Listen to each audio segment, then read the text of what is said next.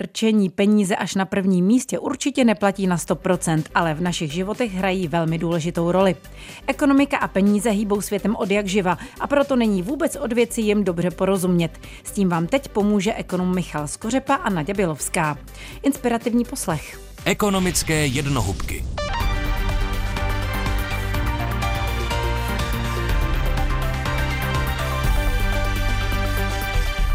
A my jako měnová politika razíme tvrdou cestu, máme nejpřísnější měnové podmínky za posledních 20 let. Musíte se číst, jak působí úrokové sazby a jak působí kurz. Dohromady nejpřísnější za poslední 20, 20 let. Poprvé po čtvrt století se zdá, že měnová a fiskální politika potáhnou spolu za jeden anticyklický provaz. Prohlášení Evy Zamrazilové, současné viceguvernérky České národní banky. Měnová politika. Dnes se zaměříme na to, co to měnová politika vlastně je, kdo ji řídí a k čemu se používá a také proč a jak ovlivňuje život nás všech. Bez ní by totiž centrální banka nemohla udržovat inflaci, tedy růst cen v ekonomice na úzdě. Co říkají o měnové politice učebnice? Je to nástroj, který centrální banka používá k tomu, aby zajišťovala nízkou, stabilní a tím i předvídatelnou inflaci. U nás se Česká národní banka snaží udržovat inflaci blízko svého dvouprocentního cíle, což se jí někdy daří více a někdy méně a k tomu používá úrokové sazby. Ty umyslně zvyšuje, snižuje a nebo je drží na stabilní úrovni a tím mění tržní sazby a následně i vývoj ekonomiky a inflace. Tolik říká obecná definice.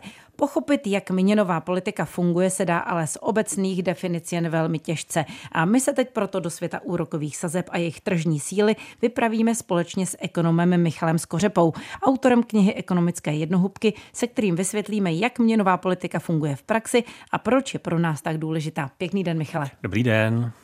Ono se jednoduše řekne, že snižováním nebo zvyšováním sazeb centrální banka ovlivňuje výši inflace, ale ten proces, jakým to putuje skrz ekonomiku, je poměrně složitý.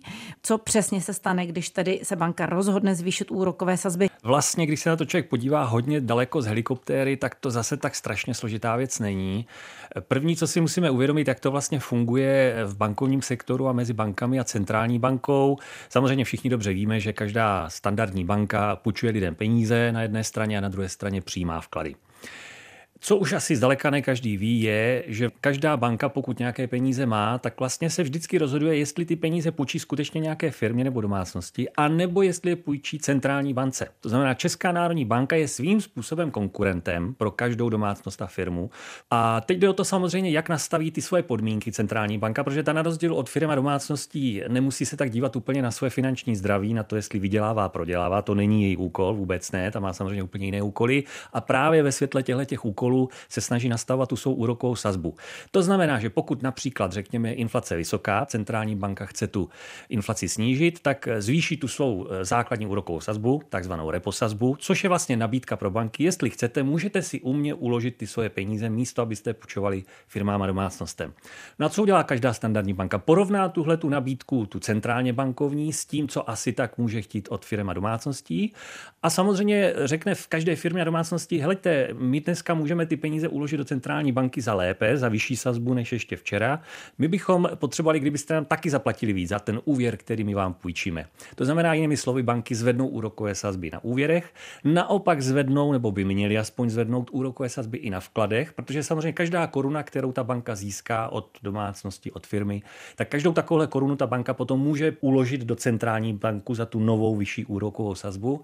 Takže tohle je ten mechanismus, jakým se to rozhodnutí ČNB ohledně reposazby, jako něm slyšíme vždycky v médiích, tak jak se potom postupně prolíná do rozhodování bank ohledně úrokových sazeb na úvěrech a na vkladech. A co se stane, když právě zdraží ty úvěry? Tak firmy a domácnosti míň si půjčují, to znamená mají méně peněz na to, aby si něco vůbec kupovali a naopak pokud jsou vyšší vkladové sazby, tak eh, zase domácnosti a případně i firmy, pokud mají nějaké peníze a kde váhají, jestli to utratí nebo ne, tak je větší šance, že ty peníze uloží do bank. To znamená zkrátka v rukou té agregátní české poptávky je méně peněz a tím pádem se méně nakupuje, tím pádem je menší tlak na prodejce, aby zvyšovali, aby zdražovali, naopak oni spíš by rádi asi zlevnili, protože vidí, že ta poptávka vysychá. No a to potom vede k tomu, že ta inflace, my jsme na začátku začali předpokladem, že je vysoká, tak se začne snižovat. A samozřejmě úplně opačně s opačnými znamínky tohle všechno funguje v případě, že jsme v tom opačném případě, to znamená, že inflace je příliš nízká. Tak vidíme, že ten proces je poměrně složitý a to vysvětluje i to, že je dlouhodobý, protože musí reagovat několik subjektů za sebou. Říká se, že měnová politika má rok a půl až dva roky spoždění. A právě proto, že musí nastat všechny tyto už eh, vámi zmíněné efekty, které na sebe navazují, to je ale docela dlouhá doba. Nemá centrální banka i nějaký rychlejší a efektivnější nástroj, jak může vývoj cen ovlivňovat? Obecně se uvádí jako vlastně nejrychlejší cesta z těch, které vůbec pro centrální banku přicházejí v úvahu, eh, rychlejší teda rozhodně než úrokové sazby, je cesta přes směný kurz. Pokud ta centrální banka je schopna ovlivnit výši směného kurzu, tak to je jakýsi přepočítací poměr, přes který se okamžitě mění ceny všeho, co se dováží a vyváží. Je tam určitý problém u tohohle toho kanálu v tom smyslu, že kurz se samozřejmě týká jenom některých věcí, zejména teda zboží, dováženého, vyváženého. Netýká se už tolik služeb. Málo kdo z nás jezdí k holiči prostě někam do Rakouska nebo si nechává opravit auto v Německu, takže většinou třeba služby právě jsou relativně dlouho imunní vůči tomu kurzu, takže na jistou část ekonomiky to má velmi rychlý dopad a na jistou část ekonomiky to má naopak velmi pomalý dopad, takže celkově si myslím, že to zas tak velký rozdíl není. Dalo by se říci, že ten eh, měnový kurz eh, je výhodné využít třeba v situaci, napadá mě, kdy prudce zdraží například energie v zahraničí a tím, že by koruna změnila ten svůj kurz, tak by právě mohli díky tomu, že dovážíme zlevnit. Je to třeba situace, kdy se to právě pak může té České národní bance vyplatit dodat eh, i takový nástroj? Ona může zkusit částečně bojovat úrokovou sazbou, v tomhle případě, který jste jmenovala, to znamená vysokých cen dovážených samozřejmě zvýšením úrokové sazby, aby přiškrtila tu poptávku, protože ten kurz na to zareaguje. Na tu vysokou úrokovou sazbu ten kurz zareaguje, on posílí, ne že ne, z pravidla. Ale centrální banka může mít pocit, že posílil málo a pokud má, tak jako Česká národní banka třeba v posledních letech má spoustu devizových rezerv, to znamená, ona může umělým způsobem posilovat ten kurz tím, že začne prodávat ty své rezervy a zvyšovat poptávku po korunách, tak ona může zkoušet do toho kurzu strkat. Eh, má to jedinou základní vadu, že ty dvě veličiny, jak už jsem o tom mluvil, sazby a kurz jsou spolu propojeny nějakými finančními vztahy, eh, rovnicemi, očekáváním. To nejsou dvě věci, které se hýbou každá úplně separátně.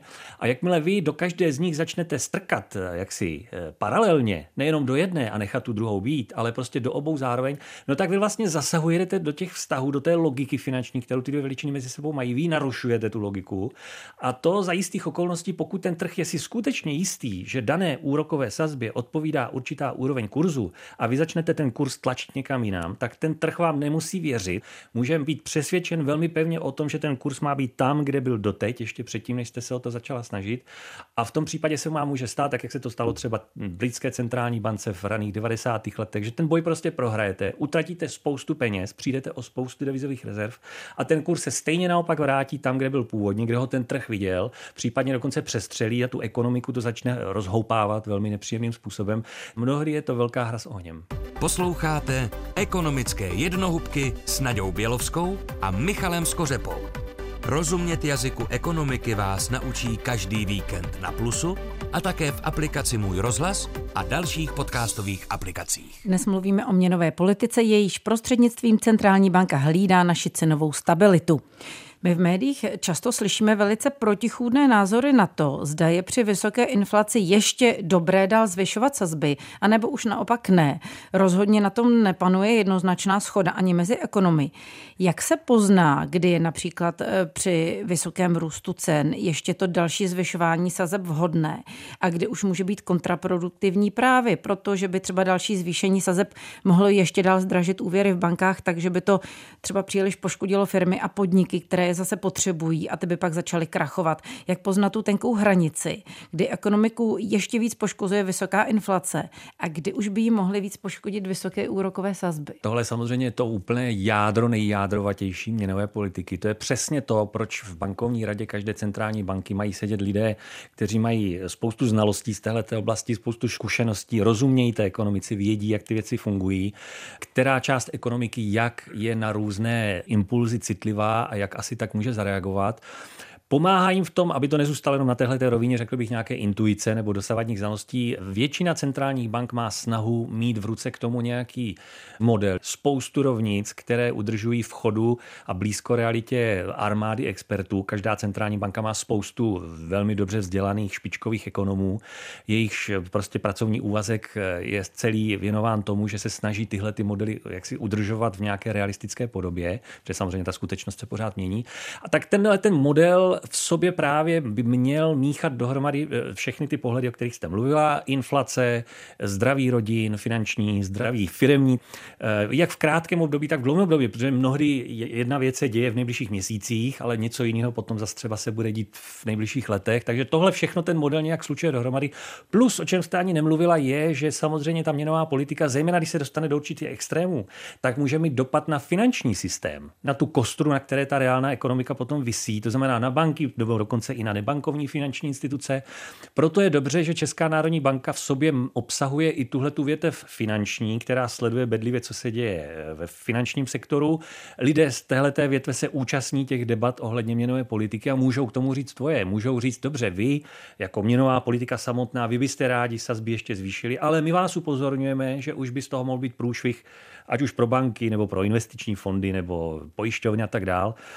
Takže tohle to všechno je prostě potřeba v té debatě nějak probrat. Je to hodně složitá věc, jasná řešení tam nikdy nejsou, ale od toho prostě máme centrální banku, aby se tímhle problémem zabývala a aby nám potom taky řekla, jakmile dojde k tomu rozhodnutí, eh, jak vlastně k němu došla, vysvětlila nám to a my všichni si můžeme ty jejich materiály přečíst a posoudit, jestli to udělali skutečně odpovědně nebo jestli to odbyli. V jakých situacích centrální banka naopak sazby snižuje a kam až ho může snížit v ideálním případě? Je vhodné, aby klesly až na úplnou nulu? Potřebujeme to? Ano, my jsme mluvili o té takzvané restriktivní fázi, to znamená, je potřeba poptávku jaksi přiškrtit.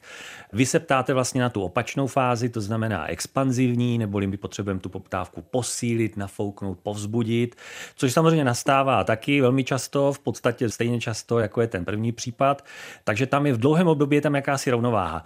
Vy jste se ptala na tu konkrétní zajímavou otázku, jestli je něco atraktivního na nulových sazbách. Úroková sazba v dlouhém období v průměru průměru ta základní, ta reposazba, ta základní sazba centrální banky by měla být z nějakých eh, složitých důvodů o trochu vyšší. To znamená, máme-li inflační cíl, řekněme 2%, tak ve velmi dlouhém období by úroková sazba, ta základní měla být, řekněme, 2,5 plus minus eh, v tomhle okolí.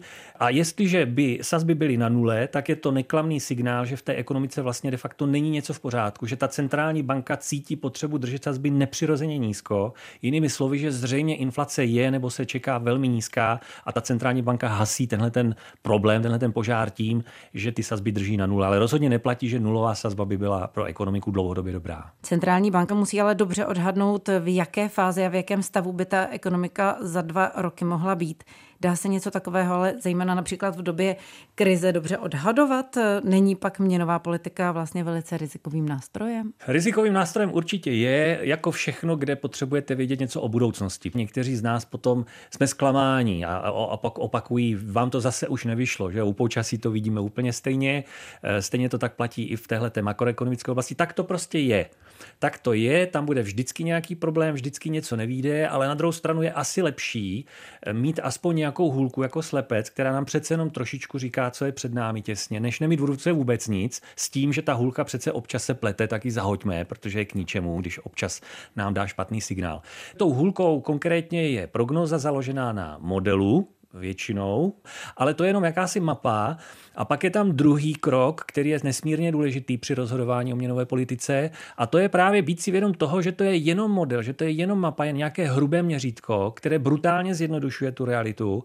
A já jako člen bankovní rady, pokud bych jim teda byl, tak musím vždycky k tomu ještě připojit všechno to, co vím, co mě třeba říkají moji experti, nebo dokonce co říkají lidé zvenku z banky, když kritizují naši centrální banku, tak tohle všechno by měli ti členové bankovní rady poslouchat, dávat si to dohromady a mnohdy se třeba odchýlí od té prognózy, od toho modelu. To není tak, že eh, musí mechanicky sledovat to, co říká ten model nebo ta prognóza, ale vždycky, když se odchýlí, tak by měli vědět, proč to dělají, v čem přesně ten model v tu chvíli selhává, proč je dobré se odchýlit a pak je to zcela v pořádku.